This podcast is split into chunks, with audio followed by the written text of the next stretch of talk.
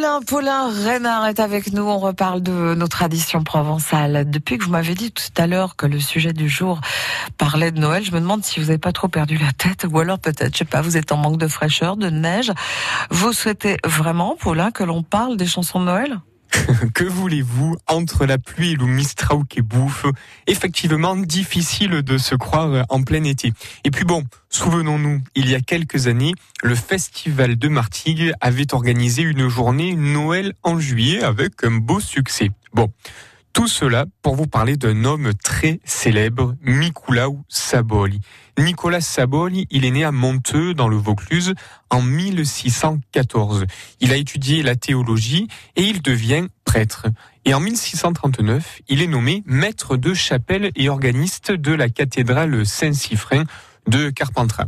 Alors il partira ensuite voyager comme maître de chapelle vers Arles où il va rester trois ans, Aix-en-Provence et Nîmes, avant finalement d'arriver à la collégiale Saint-Pierre d'Avignon en 1668, où il restera jusqu'à sa mort en 1675. Bah, Paulin, à l'époque, c'est finalement une carrière assez classique pour un maître de chapelle, non? Sa postérité, on la doit quand même à d'autres talents. Vous avez raison et son talent a été de composer des chansons, des chants de Noël plus particulièrement.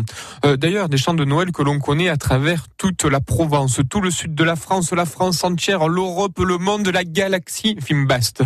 des chants de Noël que l'on chante encore près de 400 ans après sa disparition. Vous vous rendez compte? Imaginez un peu. Est-ce que l'on chantera encore du, Johnny dans 400 ans? Et Nicolas Saboli, il a beaucoup d'humour. Il s'amuse de tous les sujets et il manie avec délicatesse la langue provençale. Et ses Noëls sont du coup très populaires. Alors les plus célèbres sont certainement la Cambo mi faima ou Boutosel, Boutosel, ou alors Pastri Pastres, Ocures Vines, tous Pecairi, enfin bon.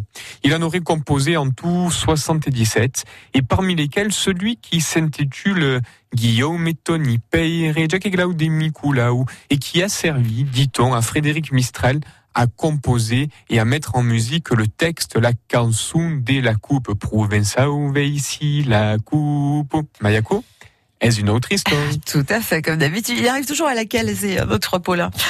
Euh, la Santo. Merci Paulin et à demain pour un autre aspect de notre tradition, de nos traditions provençales.